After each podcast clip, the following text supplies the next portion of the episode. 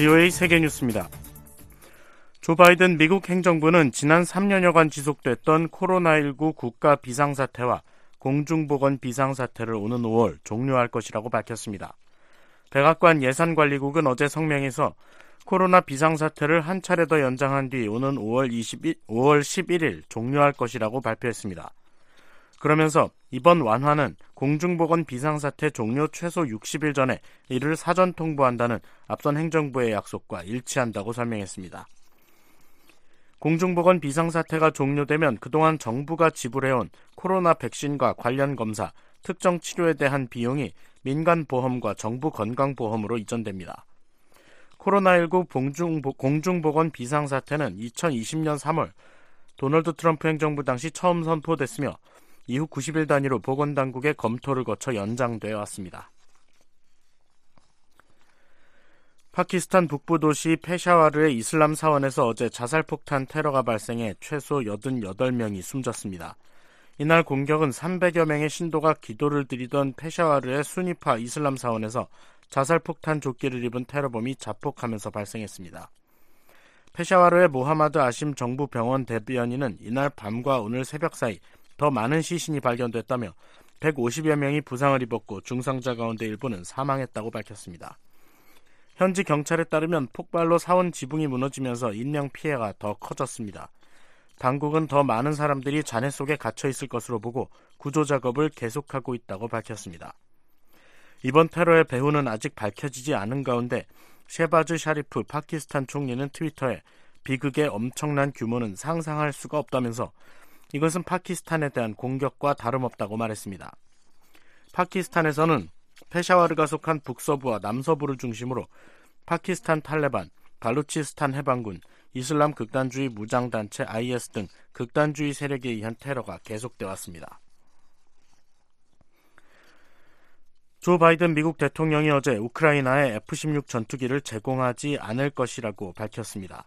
바이든 대통령은 이날 백악관에서 우크라이나에 F-16 전투기를 제공할 것이냐는 기자들의 질문에 아니라고 답했습니다.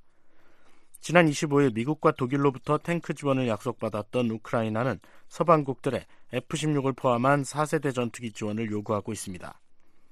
이에 대해 에마뉘엘 마크롱 프랑스 대통령은 어제 네덜란드 헤이그에서 기자들에게 어떠한 것도 배제되지 않는다며 지원 가능성을 열어놨습니다. 한편 볼로디미르 젤렌스키 우크라이나 대통령은 동부 지역에서 러시아군의 공격이 맹렬히 이루어지고 있다며 이는 앞서 우크라이나군이 수도 크이우와 북동부 남부 지역에서 러시아군을 밀어낸 데 대한 보복이라고 말했습니다. 젤렌스키 대통령은 러시아가 정말로 커다란 복수를 원한다고 생각한다고 밝혔습니다. 한편 우크라이나군 총참모부는 우크라이나 중부 자포리자와 남부 헤르손 지역에서 러시아군이 40곳 이상의 정착촌에 포격을 가했다고 밝혔습니다. 브라질을 비롯한 주요 남미 국가들이 독일 총리의 우크라이나에 대한 군사 지원 요청을 거부했습니다. 루이스 이나시우 룰라 다시우바 브라질 대통령은 어제 브라질을 방문한 올라프 숄츠 독일 총리와의 공동 기자회견에서 러시아는 다른 나라의 영토를 침략하는 전형적 실수를 했다며 러시아가 잘못했다고 말했습니다. 룰라 대통령은 그러나 한쪽이 싸우려 하지 않으면 둘이서 싸우는 일은 없을 것이라며 당신들은 평화를 원해야 한다고 강조했습니다. 그러면서 독일이 요청한 것으로 알려진 독일제 제파드 대공포 탄약을 제공하지 않을 것이라고 말했습니다. 앞서 알베르토 페르난데스 아르헨티나 대통령도 지난 28일 부에노스아이레스를 방문한 숄츠 총리와의 공동 기자회견에서 아르헨티나와 중남미는 우크라이나 다른 분쟁 지역에 무기를 보낼 계획이 없다고 밝혔습니다. 가브리엘 보리치 칠레 대통령도 다른 나라의 정치에 개입하는 것은 바람직하지 않다며 군사 지원에 부정적 입장을 밝혔습니다. 숄츠 총리가 이번에 방문한 남미의 세 나라는 모두 지난해 유엔 총회에서 러시아의 우크라이나 침공 규탄 결의안에 찬성표를 던졌습니다. 토니 블링컨 미국 국무장관이 어제 베냐민 네타냐후 이스라엘 총리와 만나 이스라엘과 팔레스타인 간 분쟁 해결을 위한 이국가 해법을 거듭 강조했습니다. 블링컨 장관은 이날 예루살렘에서 네타냐후 총리를 만난 뒤 공동 기자회견에서 조 바이든 미국 대통령은 팔레스타인과 이스라엘이 동등한 자유, 안보, 기회 등 미국의 항구적 목표에 전념하고 있다고 말했습니다. VOA 세계뉴스 김시영입니다.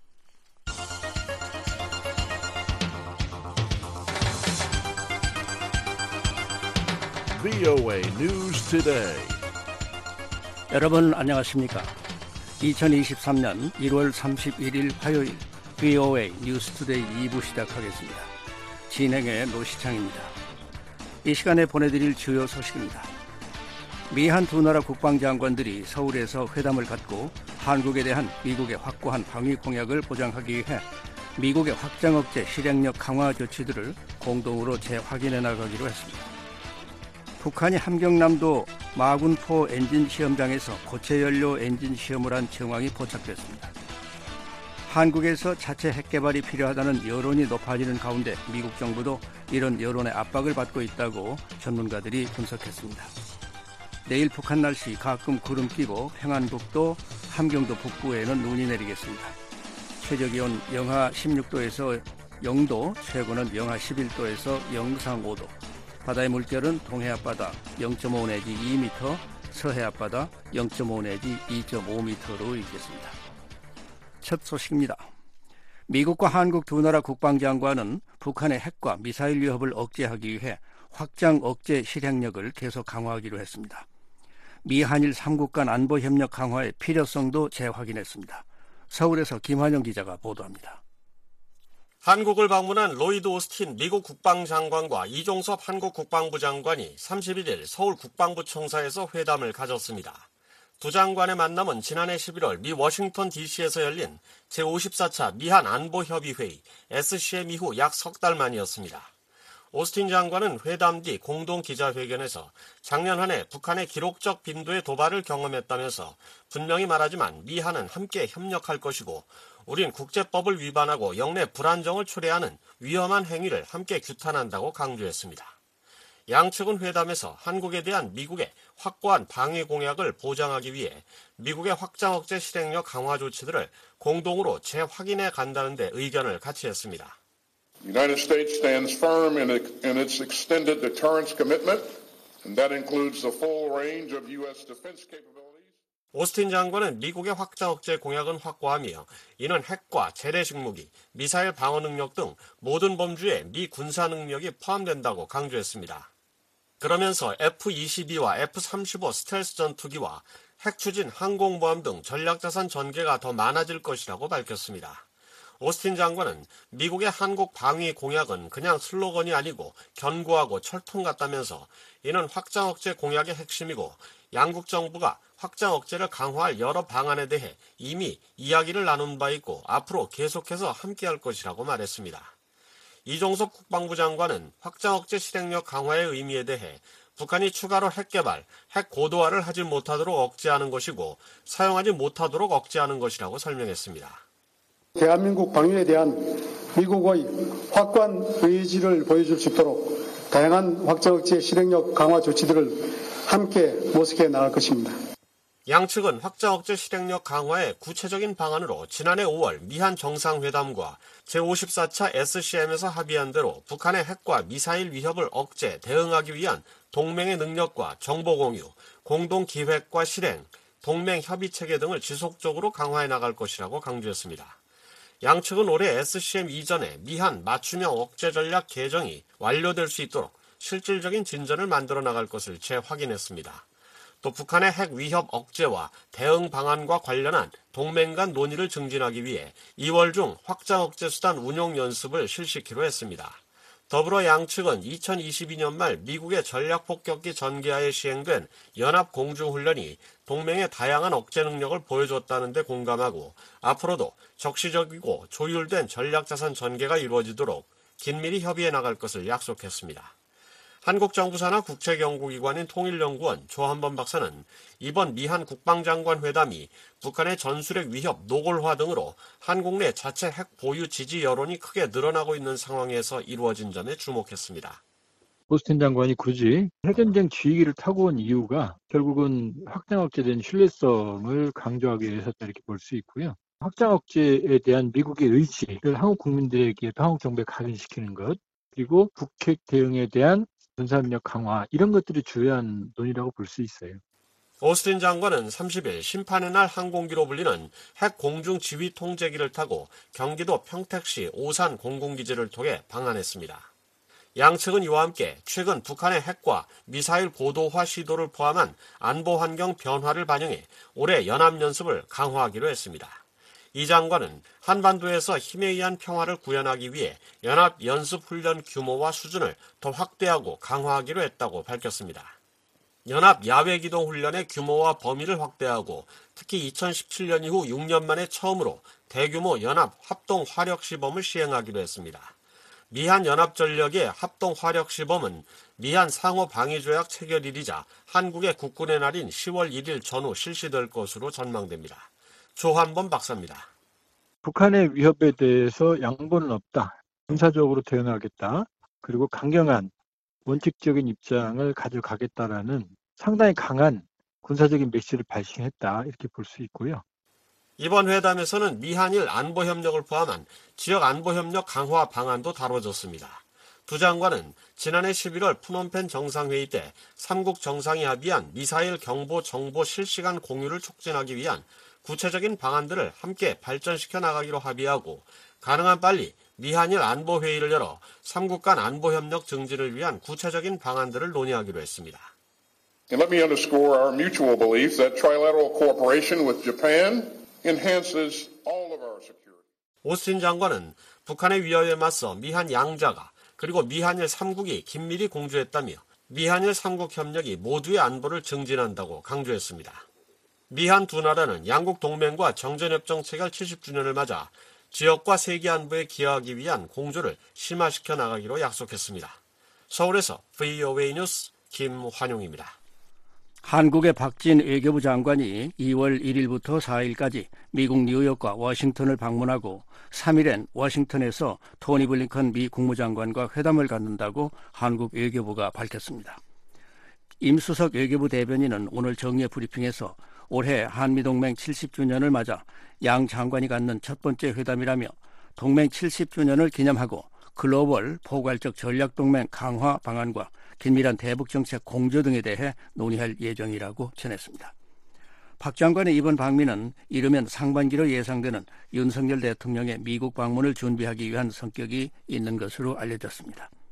박 장관은 워싱턴 방문에 앞서 1일 유엔 본부가 있는 뉴욕으로 가 첫 일정으로 유엔 안전보장 이사회 이사국 초청 오찬 간담회를 하고 안보리가 단결해 북한의 도발에 강력히 대응하도록 당부할 예정입니다. 또 안토니오 구테우스 유엔 사무총장을 만나 한 유엔 협력, 한반도 문제와 글로벌 현안에 대해 논의합니다.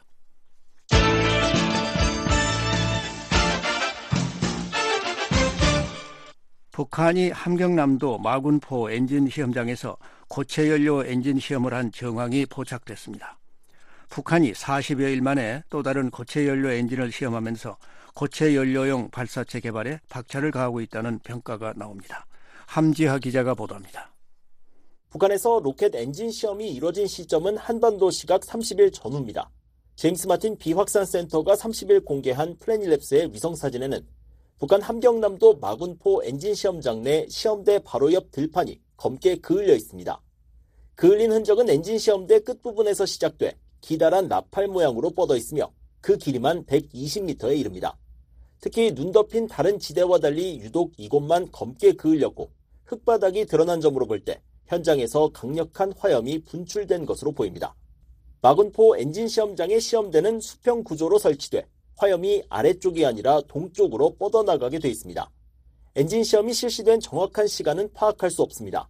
다만 29일 오전 10시 53분에 촬영된 위성 사진에서 볼 수 없던 그을린 흔적이 30일 오전 9시 3분 촬영된 위성 사진에 나타난 것으로 볼 때 29일 오전부터 30일 오전 사이 어느 시점 연소 시험이 실시된 것으로 추정됩니다.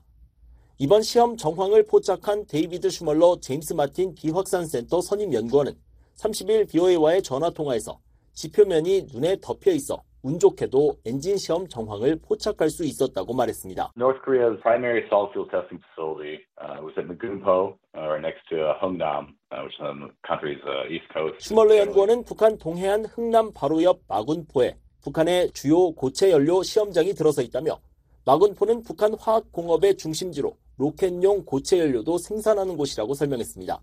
따라서 고체 연료가 생산되는 마군포에서 엔진 시험도 실시된 것이라는 진단입니다.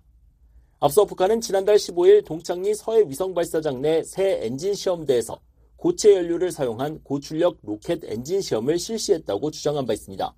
고체 연료 엔진 시험으로는 이로부터 약 한 달 반 만에 추가 시험이 실시된 것입니다. 위성사진 분석가인 니칸센 미 스탠포드대 안보협력센터 객원 연구원은 30일 비오에와의 전화통화에서 김정은 북한 국무위원장이 2025년까지 고체 연료 기반 대륙간 탄도미사일 ICBM 개발을 지시한 사실을 상기시켰습니다.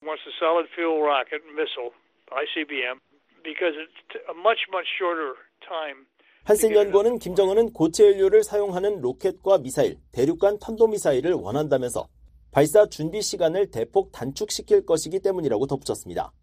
액체 연료와 달리 고체 연료 엔진은 사전에 주입해 줄 수 있어 신속 발사에 장점이 있고 이동식 발사대에 탑재할 경우 은닉하기도 쉽습니다. 한센 연구원은 북한이 지난달 고체 연료 엔진 시험에 성공한 데 주목하며 북한의 고체 연료 기술이 당시 엔진 시험 이전과 비교해 목표 달성에 한층 더 근접했다는 의미라고 지적했습니다. 슈멀러 선임 연구원은 북한이 우주 개발 발사 프로그램에 고체 연료를 사용한 적은 없어 이번 시험을 미사일 프로그램용으로 본다면서도 고체 연료 기술은 두 프로그램 모두에서 활용 가능한 만큼 위성 발사용 로켓 추진체 개발이 목적일 가능성도 배제할 수 없다고 말했습니다.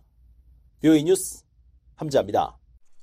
한국에서 자체 핵 개발이 필요하다는 여론이 높아지는 가운데 미국 정부도 이런 여론의 압박을 받고 있다고 미국 전문가들이 분석했습니다. 워싱턴 조야에서도 관련 논의가 더 이상 금기가 아니라는 분위기가 조성되고 있지만 대다수 전문가들은 여전히 한국 핵무장에 반대하고 있습니다. 조은정 기자가 보도합니다. 패트릭 크로닌 허드슨 연구소 아시아 태평양 안보석좌는 높아지는 한국의 핵무장 여론에 미국 정부가 압박을 받고 있다고 분석했습니다. 크로닌 석좌는 30일 한국의 핵무장 여론에 대한 VOA의 논평 요청에 미국 정부는 윤석열 정부가 동맹에 대한 완전한 믿음을 계속 갖도록 보장해야 한다는 압박을 받고 있다고 말했습니다. 로이드 오스틴 국방장관이 현재 한국을 방문해 동맹 공약을 강화하고 확장 억제에 대한 우려를 해소하며 북한이 미한 동맹의 틈을 벌리지 못하도록 하고 있는 것도 그 때문이라는 것입니다. 크로닌 석좌는 윤 대통령도 북한 위협에 대응하는 진지하고 책임있는 조치를 통해 자신의 정당과 한국 일반 국민들을 만족시켜야 한다는 압박을 받고 있다고 덧붙였습니다. 데이비드 맥스웰 민주주의 수호재단 선임 연구원도 미국 정부가 확실히 압박감을 느낀다고 본다고 말했습니다. Absolutely. I think they absolutely feel the pressure. And again, we need to be careful about that. I think President Moon may acting very shrewdly because the United States. 넥스웨 연구원은 이어 윤 대통령이 매우 기민하게 행동하고 있다고 말했습니다. 미국이 비확산을 추구하고 있는 가운데 윤 대통령이 핵무장 가능성을 제기하면서 국내 여론에 대응하는 것은 물론 미국 전술핵을 한반도에 재배치하려는 전략을 펼치고 있는 것일 수 있다는 분석입니다. 최근 한국에서는 핵무장을 지지하는 여론이 높아지고 있습니다. 최종현 학술원이 30일 발표한 여론조사 결과에 따르면 응답자 1000명 가운데 76.6%가 한국의 독자적인 핵개발이 필요하다고 답했습니다. 지난해 5월 아산정책연구원이 진행한 설문조사에서 한국인의 독자적 핵개발 지지율이 70.2%였습니다.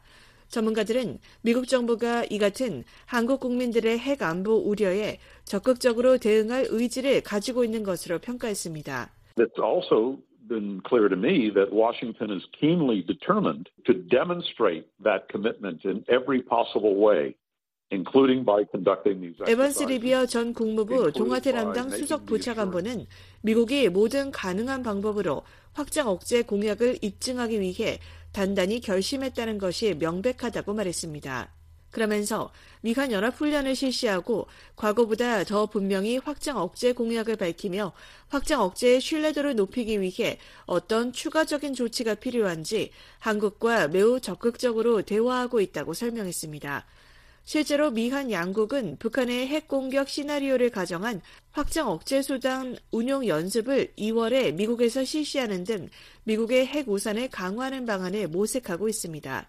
스콧 스나이더 미 외교협회 미한정책국장도 한국에서의 공개적 논의가 두 나라 정부보다 앞서 나갔으며 따라서 미국과 한국 정부는 이 문제와 여론에 더 관심을 기울여야 한다고 말했습니다. I do think that the U.S. government desires to take actions in coordination with the South Korean government to 스나이더 국장은 미국 정부가 한국 정부와 협력해 한국 국민의 좌절감을 해소하고 현재 접근법을 바탕으로 확정 억제의 신뢰성을 유지할 수 있는 조치를 취하기를 원한다고 생각한다고 말했습니다.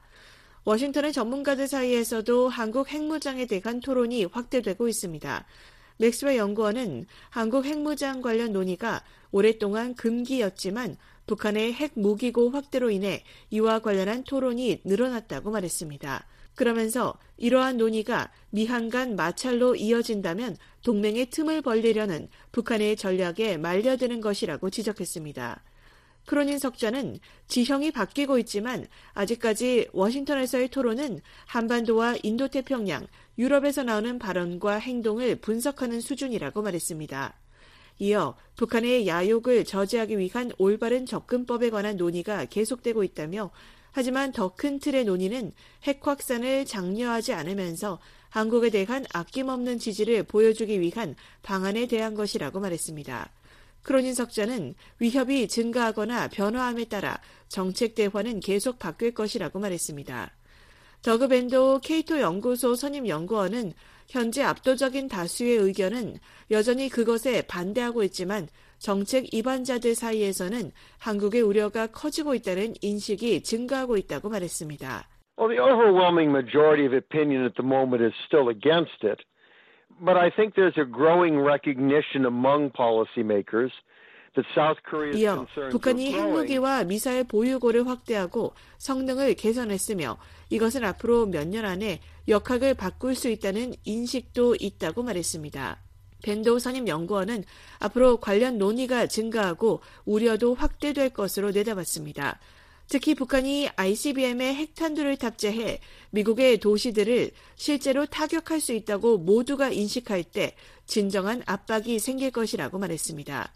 스나이더 연구원은 수십 년 동안 한국의 독자 핵무기 개발과 미한 동맹은 양립할 수 없다는 인식이 있었다며 하지만 최근 논의의 흐름을 보면 이론적으로는 양립이 가능할 수도 있다는 사고의 변화가 감지된다고 말했습니다. For a very long time, for decades, I think that the perception uh, as related to South Korea 스나이더 국장은 다만 양국 정부의 행동과 정책 보고서들의 제안을 보면 지금 상황에서 그 이론적 양립 상태에 도달하기까지 여전히 많은 조치들을 취해야 함을 알 수 있다고 말했습니다. 게리 세이모어 전 백악관 대량살상 무기 조정관은 워싱턴 전문가들의 인식에 큰 변화는 없다고 말했습니다. I don't think there's been a major shift. I think most of the U.S. experts who work on Asia or work on nuclear 세모 전 조정관은 아시아와 비확산 문제를 다루는 미국 전문가들 대부분은 한국이 핵무기를 추구하면 불안정을 초래하고 미국의 이익을 해치는 것으로 믿고 있다고 말했습니다. 한국이 핵무장을 하면 일본도 핵무장 압박을 받아 아시아의 불안정이 초래된다는 것입니다. 세이모 전 조정관은 미국 일각에서 전술핵 한국 재배치와 한국 자체 핵 개발을 주장하지만 북한을 억제하기 위해서는 한국의 확장 억제를 강화하는 것이 더 나은 접근법이라는 것이 지배적인 견해라고 말했습니다. 리비아 전 수석 부차관보도 한국이 취할 가능성이 있는 방향에 대한 깊은 우려와 회의가 미국 정부 안팎에 있다고 말했습니다. I think there is a deep level of skepticism about this possible direction that the Republic of Korea might take. I think there is a deep level of concern. 리비아 전 수석 부차관보는 그럼에도 나 자신을 포함한 미국 전문가들은 어떻게든 한국의 우려에 대응해야 한다는 인식도 가지고 있다고 말했습니다. VOA 뉴스 조은정입니다. 미국 공화당 하원의원 70여 명이 북한과 같은 사회주의 국가들의 참상을 규탄하는 결의안을 발의했습니다. 의원들은 북한이 최대 350만 명이 굶주리는 빈곤의 땅이라고 지적했습니다. 이종훈 기자가 보도합니다. 미 공화당 소속의 마리아 엘비라 살라자르 하원 의원과 스티브 스컬리스 하원 공화당 원내 총무가 사회주의의 참상을 규탄하는 결의안을 최근 재발의했습니다. 공화당 의원 70여 명이 결의안 발의에 동참했습니다. 지난 26일 공개된 결의안은 북한과 같은 사회주의 국가에서 이념이 낳은 비극의 사례들을 적시했습니다. 특히 북한에선 최대 350만 명의 주민들이 굶주리고 있다며 북한은 자유의 땅과 빈곤의 땅이 갈라지는 곳이라고 지적했습니다. 결의안은 역사상 최대 범죄 중 상당수는 레닌과 스탈린, 마오쩌둥, 카스트로, 폴포트, 북한의 김정일과 김정은, 오르테가, 마두로 등 사회주의자들의 이념에 의해 자행됐다고 지적했습니다.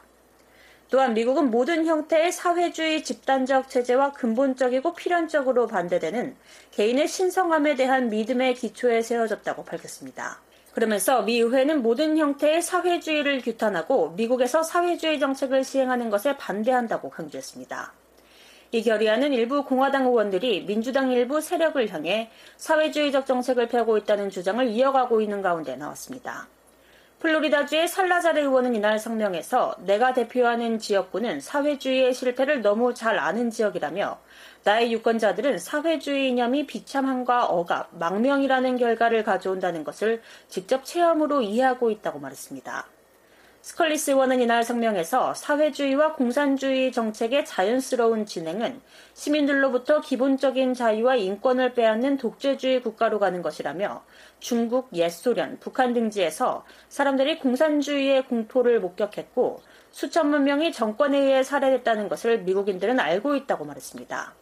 그러면서 수십만 명의 러시아, 중국, 캄보디아, 북한, 쿠바, 베네수엘라 사람들이 살인적인 공산주의 독재로부터 도망쳐 이곳 미국에 합법적으로 재정착했다고 지적했습니다. 미회 지난 회기에도 같은 내용의 결의안이 발의됐지만 소관 상임위 문턱을 넘지 못하고 자동 폐기됐습니다. VOA 뉴스 이조은입니다. 한국을 방문 중인 엘리자베스 살몬 유엔 인권 특별 보고관은 앞으로 몇 달간 북한 내 여성과 여아의 인권 상황을 우선해서 살펴보겠다고 밝혔습니다.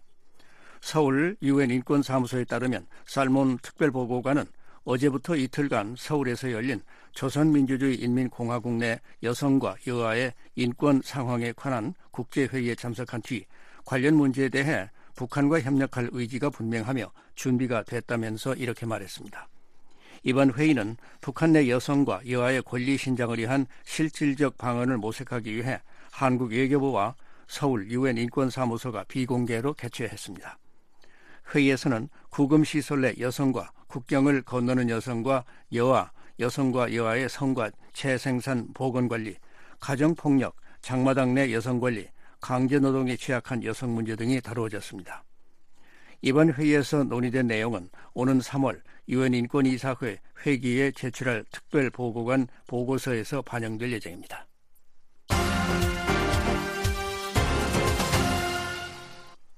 한국 정부가 북한에 억류 중인 자국민의 생사 확인과 석방을 위해 일본 정부의 정책에 비견될 만한 대대적 캠페인을 펼쳐야 한다는 요구가 커지고 있습니다. 일본이 납치자 문제처럼 미국이 적극 제기하는 국제적 관심사가 돼야 하는데 이를 위해선 한국 정부가 훨씬 더 강력한 해결 의지와 노력을 보여야 한다는 제안입니다. 김영권 기자가 보도합니다. 한국 외교부는 미국 국무부가 최근 전 세계 정치범 석방 캠페인을 새로 시작하면서 북한에 억류 중인 한국인 김국기 목사를 소개한 데 대한 비의의 논평 요청에 평가한다고 짤막하게 답했습니다. 외교부는 25일 서면 답변을 통해 납북자 문제를 포함한 북한 인권 관련 다양한 사안의 해결을 위해 국제사회 차원에서 지속적으로 문제를 제기해 나갈 것이라며 북한에 억류된 우리 국민의 사례가 미국 국무부 캠페인에 포함된 걸 평가한다고 밝혔습니다. 한국 외교부는 또 한국인 억류자 문제에 대한 국제적 관심을 높이기 위해 억류자 가족과 필립 골드버그 주한 미국 대사와의 면담을 주선할 의향이 있는지에 대해선 미국 측 요청이 있을 경우 협력할 예정이라고 답했습니다.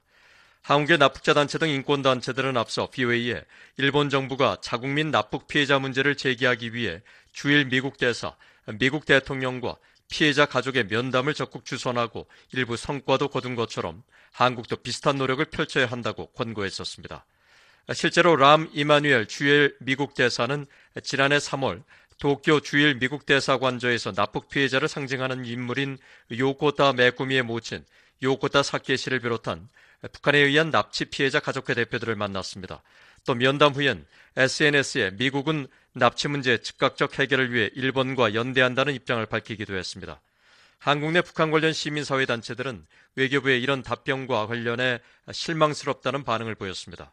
한국 전환기 정의 워킹그룹의 이용한 대표는 26일 BOA와의 전화통화에서 억류자는 미국 시민이 아닌 한국 국민이라며 미국이 제의해야 협력하겠다는 자세는 국가로서 매우 무책임한 반응으로 보인다고 말했습니다. 이건 우리 자국민의 우리 국민의 문제이고 당연히 우리 정부가 이제 뭐 몇 배 이상의 뭐 적극적인 모습을 보여서 다른 나라에 도움을 요청을 해야 되는 일입니다. 이게 예를 들어서 미국의 대통령을 포함하여 뭐 미국의 장관급 뭐 이런 고위 인사들이 오면은 사실 이제 한국 외교부가 뭐 미국 미국 국무부 요청을 하든지 어 한국에 와서 이 억류자 가족들도 만나서 또 어떤 상징적인 메시지를 발신을 해주고 어그 한미 동맹 어, 과시를 하는 그런 자리에 이제 영유자 문제를 관심을 쓰고 있다라는 것을 그대로 보여줘야지만 국민들이 이 문제가 잊혀졌구나 금방 기억이 되살아나고 가시성이 높아지는데 어 이것을 그냥 뭐 수동적으로 뭐 요청이 오면 하겠다 어, 이런 거는 일어나지 않을 일이고요. 이 대표는 당사국인 한국의 요청이 없는데 미국이 먼저 제의하는 건 외교적 결례로 비칠 수 있어 미국 정부가 기다리는 상황일 수 있다며 일본을 예로 들었습니다. 일본은 워싱턴 DC 같은 데에서 뭐 연례적으로 공개 비공개로 일본 납치자 문제를 그 중요하게 다루는 정말 그것만 이제 그 핵심적으로 다루는 회의를 열고 어 미국의 고위 인사들 정치인들 또는 이제 어 그런 영향력 있는 인사들을 초대를 해서 어 지지를 과시적으로 보여주는 그런 역할을 하고 있는데 이때까지 한국 정부가 이런 역할을 했느냐 어, 제 기억에는 없습니다. 지난해 11월 캄보디아 프놈펜에서 열린 미한일 정상회담 공동 성명에서 미일 정상이 북한에 억류된 한국 국민이 즉각 석방돼야 한다는 데 대한 지지를 표명한 건 긍정적 진전이지만 발언만 있고 행동은 뒤따르지 않아 우려스럽다는 것입니다. 당시 한국통일부는 미한일 정상 공동성명에서 납북자 관련 문안이 처음으로 반영된 데 대해 정부는 앞으로 남북 관계를 통한 납북자 문제 해결 노력과 함께 국제사회의 협력을 통해서도 납북자 문제 등 인도적 사안을 해결하기 위한 노력을 병행해 나갈 것이라고 밝힌 바 있습니다. 북한인권센터의 윤 여상 소장은 BOA에 정부의 말과 행동이 일치해야 옥리자와 납북자 가족들도 희망을 가질 수 있다고 말했습니다. 왜 하지 않는지 저들도 이해가 되지 않아요. 그러니까 인권이나 자국민 보호에 대한 뭐 기본적인 인식이 우리 한국 공무원 사회에 너무 약한 거죠. 그냥 업무의 하나로서만 생각하는 거잖아요. 정권만 바뀌었지 공무원들의 의식은 바뀐 게 없어요. 그 언론에 뭐 브리핑하고 설명하는 것은 분명히 관심도 표명하고 역할을 하겠다고 이야기하고 있잖아요. 하지만 실제 공직사회에서 움직이는 모습은 거의 보이지 않는다는 거죠. 변화를 실감할 수가 없어요. 윤 소장은 정부가 정말 의지가 있다면 억류 납북자 문제 등 북한 인권 문제를 별도로 다룰 전담팀을 만들어 정권 교체와 관계없이 지속 가능하도록 해야 한다고 말했습니다. 한국외교부는 지난주 BOA 질의에 대한 서면 답변을 통해 프롬펜 미한일 정상회담을 비롯해 지난 유엔 안보리 토의 전 미국이 낭독한 31개국 공동 발언문에도 억류자에 대한 우려와 문제 해결을 촉구하는 문안이 포함됐다며 외교적 노력을 다하고 있다고 밝혔습니다. 한국 정부는 그러나 미국 대통령 등 고위 관리들과 억류 납북자 가족 간의 회동에 관해선 실효성과 남북 관계에 미칠 파급 때문에 신중한 것으로 알렸습니다. 미국 국무부도 한국인 억류자 가족과 골드버그 대사의 면담 여부에 대해 말을 아끼고 있습니다. 국무부는 앞서 세계 정치범 석방 캠페인을 시작하면서 주요 정치범 중 한 명으로 김국기 목사를 소개하고 해외 미국 대사관들의 외교적 관여, 정치범 옹호자들과 가족, 비정부 기구들과의 의견을 반영할 것이라고 밝혔었습니다. 국무부 대변인실 관계자는 그러나 골드버그 대사의 한국인 억류자 가족 면담 여부에 관한 뷰이의 질의에 즉답하지 않은 채 미국은 모든 정치범의 즉각적 석방을 촉구하며 인권의 보편성과 기본적인 자유를 믿는 모든 국가와 국민의 국무부의 정당한 이유 없이 캠페인을 지지할 것을 촉구한다고 거듭 밝혔습니다.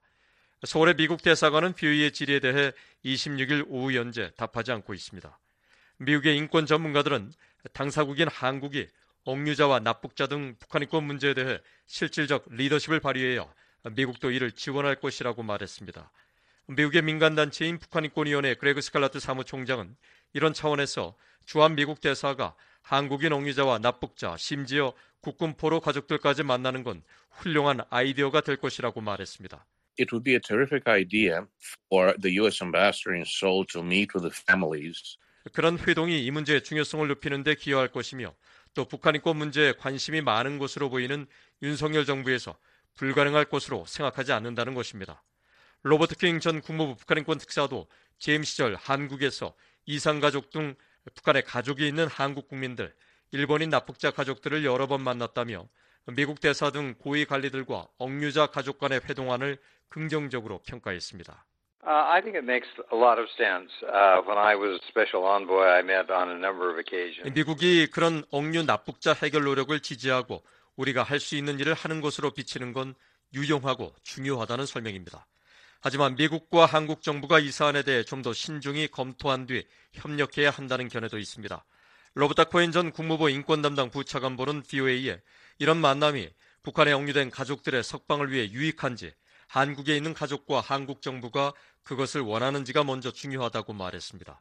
그러면서 억류자 가족이 이를 해야 할 일이라고 생각하면 미국 관리들과의 면담을 요청하고 소환을 보내야 한다며 그것이 첫 단계로 생각한다고 말했습니다. If they're meeting with the South Korean government, if they want to. 코엔 전 부차관보는 또 줄리 터너 미국 북한인권 특사 지명자의 상원 인준이 완료되면 한국의 이신화 북한인권 국제협력 대사 등과 이 문제에 대해 다각도로 검토해 볼 필요가 있을 것이라고 말했습니다. 뒤에 뉴스 김영권입니다. 과거 억류 미국인 석방을 위해 북한과 여러 차례 협상을 벌였던 빌 리차드슨 전 뉴멕시코 주지사가 북한에 억류된 한국인 6명 문제 해결을 위해 한국 정부와 협력할 수 있다는 뜻을 밝혔습니다. 리차드슨 전 주지사는 최근 BOA와의 인터뷰에서 북한과의 협상에는 오랜 경험이 필요하다며 이같이 말했습니다. 또한 북한이 경제적으로 끔찍한 상황이며 많은 사람이 굶주리고 있다고 지적하며 북한 지도부가 계속 이런 상황을 유지할 수 없다는 것을 알기 바란다고 말했습니다. 리처드슨 전 주지사를 안소영 기자가 인터뷰했습니다. 예, 북한이 지난 2020년 신종 코로나를 이유로 외부와의 단절을 선언했을 때 미국의 소프트 외교를 보여줄 적기라고 하셨습니다. 북한이 지금까지도 국경 봉쇄 조치를 이어가면서 소프트 외교를 시장할 공간이 없어 보이는데요. 아직도 그런 제안이 유효하다고 보십니까? There, there needs to be a new 여전히 소프트 파워가 대북 외교의 핵심이라고 생각합니다. 현재 미국의 외교 정책에서 가장 중요한 관심사는 러시아와 우크라이나 문제고 계속 이 문제에 집중될 수밖에 없겠지만 그렇다고 북한과의 대화가 맨 마지막으로 밀렸다고 생각하지는 않습니다. 우선 북한과 대화 재개에 시동을 걸 수 있는 것은 여전히 인도적 문제라고 생각합니다. 조건 없는 인도주의 대화, 인도주의 지원을 제안했으면 합니다. 신종 코로나 관련 유엔의 대북 식량 지원 프로그램에 대한 지원, 미군 유해 공동 발굴 작업 등이 포함될 수 있습니다. 예, 하지만 미국의 조건 없는 대화 등 그 어떤 제안에도 북한의 호응이 없습니다. 바이든 대통령의 임기도 전반기를 넘어섰는데요. 대북 정책에 어떤 변화가 필요하다고 보시나요? My view is the Biden administration is is their North Korea policy is correct. 바이든 대통령의 대북 정책이 옳다고 생각합니다. 지금처럼 조건 없이 북한과 대화할 준비가 돼 있다는 입장을 견지하는 게 중요합니다. 또 계속 한국, 일본과의 강력한 관여를 지속할 필요도 있습니다. 미한 간, 미한일 간 군사훈련을 재개한 것도 제대로 된 방향으로 가는 것이라고 생각하고요. 다만 미국이 이제 북한 여행 금지 조치를 해제한다면 북한에 신호를 줄 수 있다고 봅니다. 또한 외교적 측면에선 바이든 행정부가 과거 육자회담과 같은 협력체를 구상해보면 좋을 것 같습니다. 예, 북한 문제를 해결하려면 다자간 협력체가 실용적이란 말씀이신가요? There there needs to be a new well well the six party talks a six party group 러시아와 중국이 더 이상 북한 문제에 있어 미국을 돕지 않습니다. 중국이 대북 문제에 힘을 합쳐주면 좋겠지만 미중 갈등이 격화하면서 단기적으로 그럴 일은 없어 보입니다. 우크라이나 전쟁을 일으킨 러시아의 상황도 마찬가지입니다. 따라서 이 두 나라를 대체할 새로운 행위자가 필요하다고 봅니다. 북한과의 대화는 오랜 기간 단절됐습니다. 아세안 국가 중에 북한과 대화를 시도할 수 있는 나라를 찾아보자는 겁니다. 그런 측면에서 저는 인도나 싱가포르를 염두에 두고 있습니다. 북한과 비공식적 채널을 갖고 있는 국가를 참여시키는 새로운 공식이 대북 접근법에 추가돼야 한다고 봅니다. 바이든 대통령이 6년간 공석이던 북한 인권 특사를 지명한 건 어떤 의미가 있다고 보시나요? Yeah, um, they have refused uh, COVID vaccines, humanitarian assistance. So we need. 바이든 행정부는 인권 사안에 매우 큰 관심을 갖고 있습니다. 그리고 북한 인권 특사는 북한을 다루는 또 다른 직책 중 하나입니다. 중요한 자리가 오랫동안 공석이었고 마침내 이를 채우려는 노력은 아주 고무적이라고 생각합니다. 또한 바이든 대통령이 북한과의 관여를 시작하기 위한 모든 방법을 탐구하고 있다는 생각도 듭니다. 북한과의 대화를 재개하는 방법으로 활용되기 희망합니다. 여러 차례 방북하며 북한과 협상하신 정치인이자 외교관이십니다. 북한과의 대화 채널이 여전히 있으신지요? Yes, yes, we have informal informal uh, dialogues, but but right now uh, they're not producing any any uh, any results. 비공식 대화 채널은 있습니다만 지금은 아무런 성과를 내지 못하고 있습니다. 국경만 봉쇄된 것이 아니라 모든 대화도 봉쇄된 셈이죠. 지금 북한은 너무나 고립됐습니다. 이동의 자유도 없습니다. 북한은 경제적으로 끔찍한 상황이며 많은 사람이 굶주리며 고통을 당하고 있습니다. 북한 지도부가 계속 이런 상황을 유지할 수 없다는 것을 알기 바랍니다. 최근 러시아에 억류됐던 미국인들 석방에 주도적인 역할을 하셨습니다. 북한과 같은 권위주의적 국가와의 협상에서는 어떤 도전이 있나요? Well, I've been, as you know, working uh, on uh, hostages. Uh, right now, primary focus is uh, Russia. We were able to bring back an American Navy veteran named Taylor. 지금은 주로 러시아에 억류된 미국인 인질 문제를 해결하기 위해 노력하고 있습니다. 지난주에는 해군 참전 용사 테일러 더들리를 러시아와 폴란드 국경을 통해 미국으로 데려왔습니다. 농구 선수 브리트니 그라이너 석방을 위해서는 바이든 행정부와 긴밀하게 협력했습니다. 지금은 미국 해병대원 출신의 폴 휠런 문제를 다루고 있는데요. 이렇게 러시아와 협상을 할 수 있는 데에는 제 경험이 많은 도움이 됩니다. 에너지부 장관과 유엔 주재 미국 대사를 역임하면서 함께 일한 러시아 관리들이 있습니다. 당시 에너지와 우라늄, 군사 분야에서 러시아와 많은 협정을 맺었었는데요. 그런 경험이 도움이 되고 있습니다. 북한에 억류됐던 미국인은 이제 모두 석방됐습니다만 아직도 한국인 6명이 북한에 붙잡혀 있습니다. 한국 정부에 어떤 제안을 하시겠습니까? But but but it's hard when North Korea doesn't respond. Mm-hmm. And I would hope that they respond to the United States and to me or at least I 북한의 반응이 없을 때는 어렵습니다. 저는 한국 정부가 미국 혹은 제게 연락을 취해 주길 희망합니다. 저는 적어도 북한과의 경험이 있고 인도주의 활동을 하고 있습니다. 북한과의 협상에는 오랜 경험이 필요합니다. 북한과 협상은 공식적이 아닌 비공식적으로 이루어집니다. 한국 정부에서 이들의 석방을 위해 협력을 요청하면 나서시겠다는 말씀이신가요? Yes, I would. I would. I would help. 네, 그렇습니다. 도울 겁니다. 지금까지 빌 리처드슨 전 뉴멕시코 주지사로부터 바이든 행정부의 대북 정책과 북한과의 협상에 대한 견해를 들어봤습니다. 인터뷰에 안소영 기자였습니다.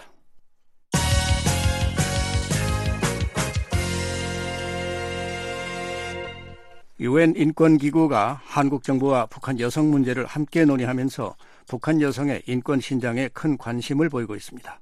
전문가들은 북한에서 일상화된 폭력적인 성차별을 집중 조명하고 북한 여성을 위한 특정한 지원을 늘려야 한다고 권고했습니다.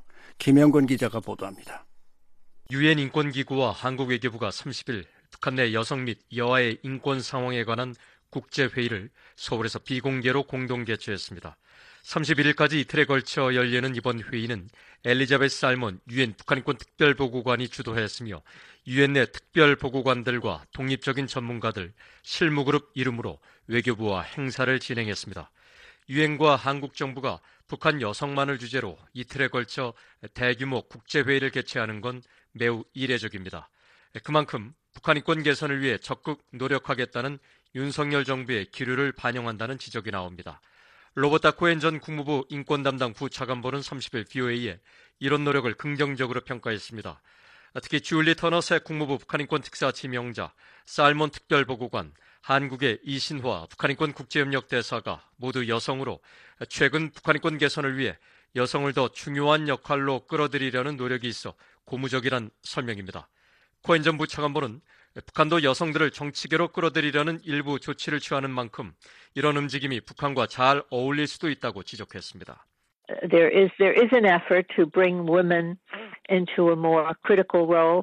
It may play out well with North Korea. 김정은 위원장의 여동생인 김여정 노동당 부부장과 최근 공개한 딸 김주혜, 김신남매와 백두산에서 백마를 함께 탈 정도로 실세로 알려진 현송월, 당 정치국 후보위원으로 고속 승진한 최선희 외무상 등 반드시 존경할 만한 인물은 아니지만 이들이 모두 여성이란 것입니다.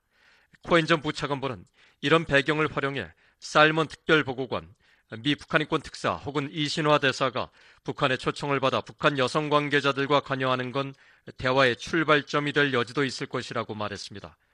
대북 압박과 함께 이런 대화를 병행하며 북한 내 심각한 여성권 침해 실태, 수감시설 내 여성 문제 등을 제기할 수 있을 것이란 설명입니다.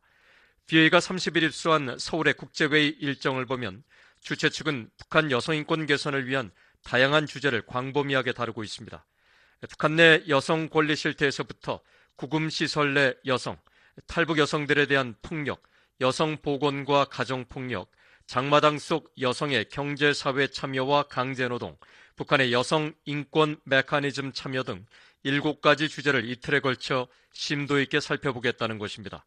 또 림 알살렘 유엔 여성 및 여아 대상 폭력 특별보고관, 시오반 홉스 유엔 아프가니스탄 특별보고관의 젠더 즉 성자문관, 다이나 레이나르테 여성인권차별철폐위원회 위원, 서울에 주재한 다양한 나라의 외교관들, 이신화 북한인권 국제협력 대사 등 한국 정부 관계자들과 학자들, 그리고 탈북민들이 대거 참여합니다.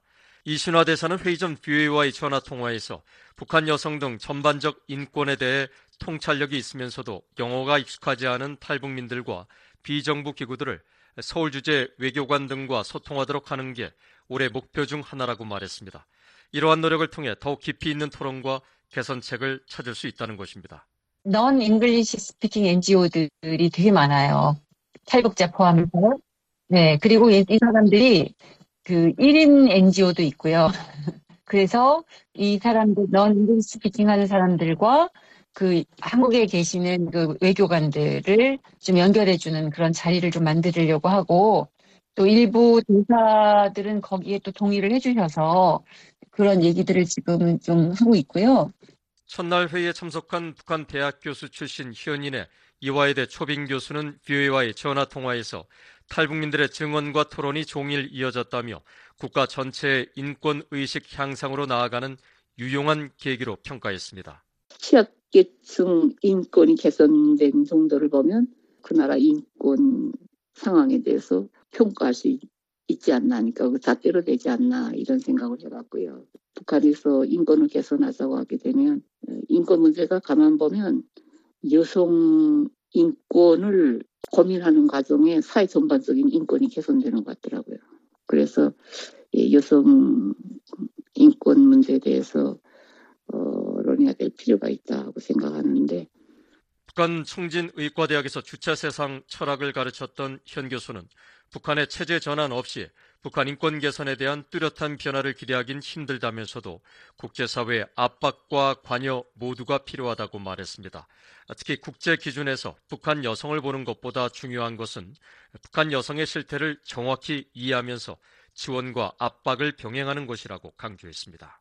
이 북한 간부들부터 인권에 대한 의식이 똑똑하지 않으니까 여성 인권은 도덕은 무지하니까 거기에 대해서 영향력을 행사해야 되고 사실 지원도 받으면 좋은데 그 지원할 때도 여성 친화적인 지원을 해야 되고 뭐 이런 여러 가지를 말하긴 했는데 탈북 의사들이 북한에 생리대를 보내야 된다. 뭐 그다음에 뭐 여성들과 관련된 뭐 하여간 그런 걸 좀 많이 지원할 때 그런 걸 좀 해야 된다. 북한 정부도 표면적으로는 북한에서 양성평등이 구현됐다고 주장하고 있습니다. 북한 정부는 지난 2021년 유엔의 지속 가능한 발전을 위한 고위급 정치 포럼에 제출한 자발적 국가 검토 보고서에서 유엔의 다섯 번째 목표인 성평등 및 모든 여성 여아의 권한 강화에 대해 대부분을 이미 달성했다고 주장했었습니다. 또 향후 여성의 권한 보장과 관련한 계획으론 성평등 관련 국가법을 올바로 시행하며 더 많은 여성을 정부기관 및 기타 조직의 간부로 임명한다고 밝혔습니다. 아울러 여성의 잠재력 발현을 위한 교육 촉진과 관련해 여성을 위한 의무교육, 고등교육, 전문교육, 특성화교육, 기술교육, 예술 및 상업 서비스 교육 등 다양한 형식과 방법의 교육을 강화해 여성들이 희망하는 적합한 직업에서 그들의 능력과 잠재력을 발휘할 수 있게 하겠다고 설명했습니다. 하지만 유엔은 이런 북한 정권의 주장에 대해 의구심을 나타내고 있습니다. 제임스 히난 서울 유엔인권 사무소장은 이와 관련해 BOA에 북한은 자발적 국가 검토 보고서에서 양성평등을 오래전에 달성했다고 말하고 있지만 당 정치국 구성을 보면 여성 대표의 비율이 극도로 낮다는 것을 알 수 있다고 지적했습니다. DPRK says that you know under the SDG framework, the Sustainable Development Goal framework, that you know they've, they've met. 실제로 한국통일부가 지난달 갱신한 북한 주요 인물 정보를 보면 당 정치국 위원 9명에 여성은 한 명도 없습니다. 살몬 유엔 북한인권 특별보고관은 지난해 유엔 총회에 제출한 첫 보고서에서 북한의 양성평등 노력을 인정한다면서도 북한 여성들의 인권 상황은 더욱 악화했다며 우려를 나타냈습니다. 살몬 보고관은 특히 국경 봉쇄 장기화와 이동의 자유 제한 증가로 많은 여성이 수입에 의존했던 시장 활동이 크게 위축되면서 여성들은 코로나 팬데믹 기간 동안 더 큰 압박을 받아야 하는 상황이라고 지적했습니다. 또 북한 여성들이 대체 수입원이 없으면서도 여전히 가족을 먹여 살리고 잠재적으로 코로나에 걸린 가족을 돌보는 동시에 국가에 대해서도 기여해야 한다면서 북한 여성들이 겪는 어려움을 자세히 지적했습니다. 로버트 킹 전 국무부 북한인권 특사는 많은 북한인권 문제는 여성 문제와 관련이 있다며 유엔과 한국 정부가 북한의 여성 인권에 관심을 갖는 것은 중요하다고 평가했습니다. 킹 전 특사는 또 탈북민의 다수가 여성이며 북한 여성은 대부분의 다른 나라 여성보다 국내에서 더 많은 차별을 받는다고 지적했습니다. 그러면서 한국과 미국의 여성들은 지난 시기 여성권에 있어서 진전을 이뤘지만 북한은 그렇지 않았다며 탈북 여성 등 북한 여성들의 초점을 맞추는 건 전반적인 북한인권 개선을 위해 중요하다고 거듭 강조했습니다. 미국과 한국의 전문가들은 또 북한은 여성복지법 자체가 없고 여성들은 교육, 문화, 보건, 노동 분야에서 모두 차별받고 있다며 앞으로 유엔 등 국제사회가 이런 분야에 대한 개선을 촉구해야 한다고 말했습니다. 탈북민 출신으로 영국에서 인권운동가로 활동하는 박지연 칭검다리 대표는 특히 북한 정부가 방북 조사를 거부하고 있는 만큼 외부에서 북한 여성권을 대변할 수 있는 조치를 해야 한다고 말했습니다.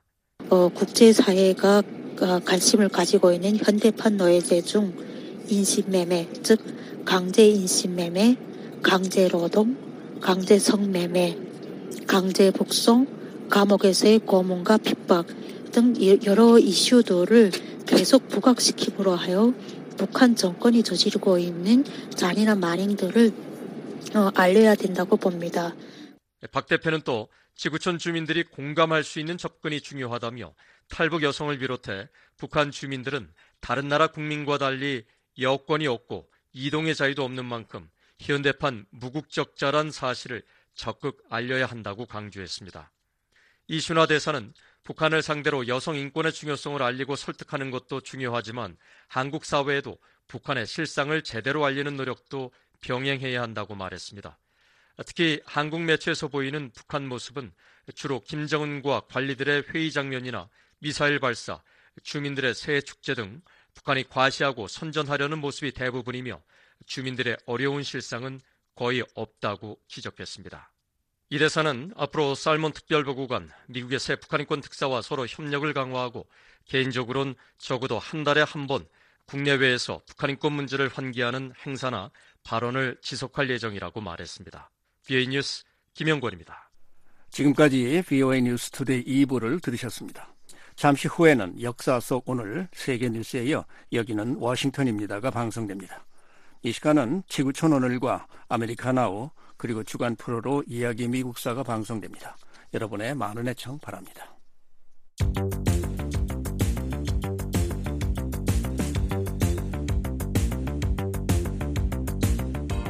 역사 속 오늘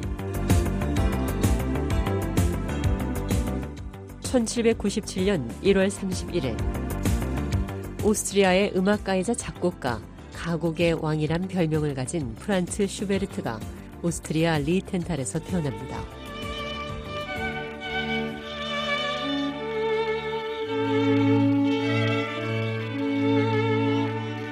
관현악곡, 교회음악, 실내악, 피아노곡, 특히 600여 편의 가곡, 13편의 교향곡, 소나타, 오페라 등을 작곡했습니다.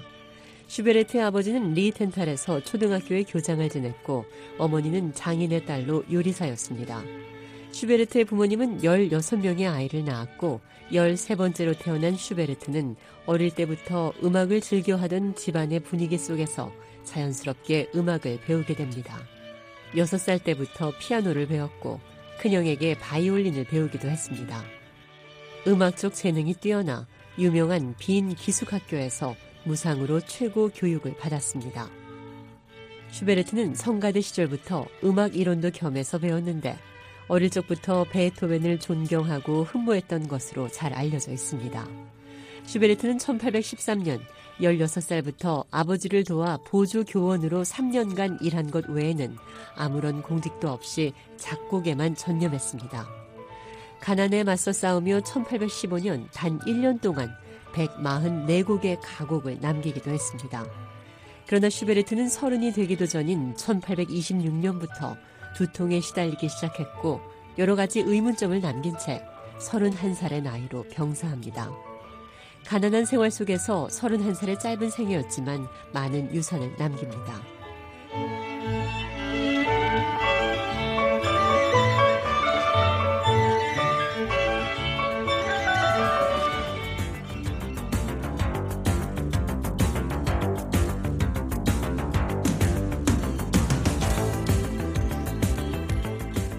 1958년 1월 31일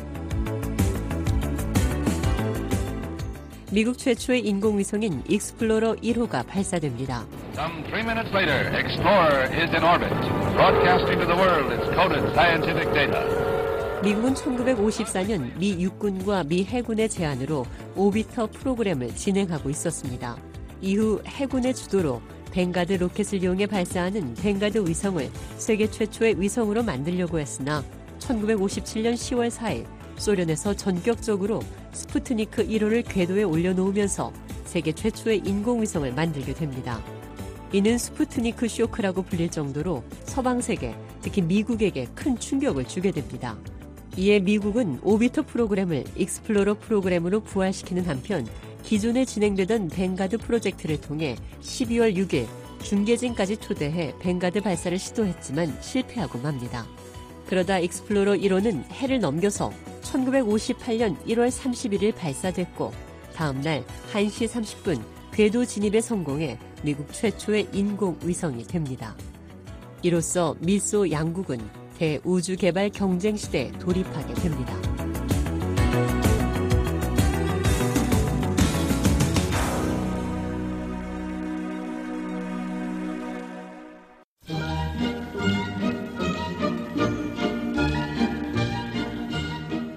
새벽과 아침 그리고 저녁에 청취 가능한 BOA 방송 주파수 안내입니다. BOA 새벽 방송은 매일 새벽 2시부터 3시까지 중파 AM 1566kHz로 들으실 수 있습니다. BOA 아침 방송은 매일 오전 4시부터 6시까지 2시간 동안 단파 7465, 9800, 9575kHz로 보내드립니다. 그리고 BOA 저녁 방송은 매일 밤 8시부터 자정까지 4시간 동안 중파 1188kHz로 청취하실 수 있습니다. 또 밤 9시부터 10시까지 1시간 동안은 단파 7465, 9490, 11570kHz로 밤 10시부터 12시까지 2시간 동안은 단파 9800, 9985, 11,570kHz로 청취 가능합니다. BOA 방송은 인터넷으로 접속하시면 다시 듣기와 방송 원고 보기, 실시간 방송 청취가 가능합니다. 언제든 방송 듣기가 가능한 인터넷 웹사이트 주소는 www.voakorea.com www.voakorea.com입니다. 또 휴대전화로도 접속이 가능한 BOA 방송. 언제 어디서든 간편하고 쉽게 접하실 수 있습니다. 한반도와 미국 그리고 세계 소식을 더욱 빠르고 생생하게 전해드리는 BOE 방송에 여러분의 많은 애청 바랍니다.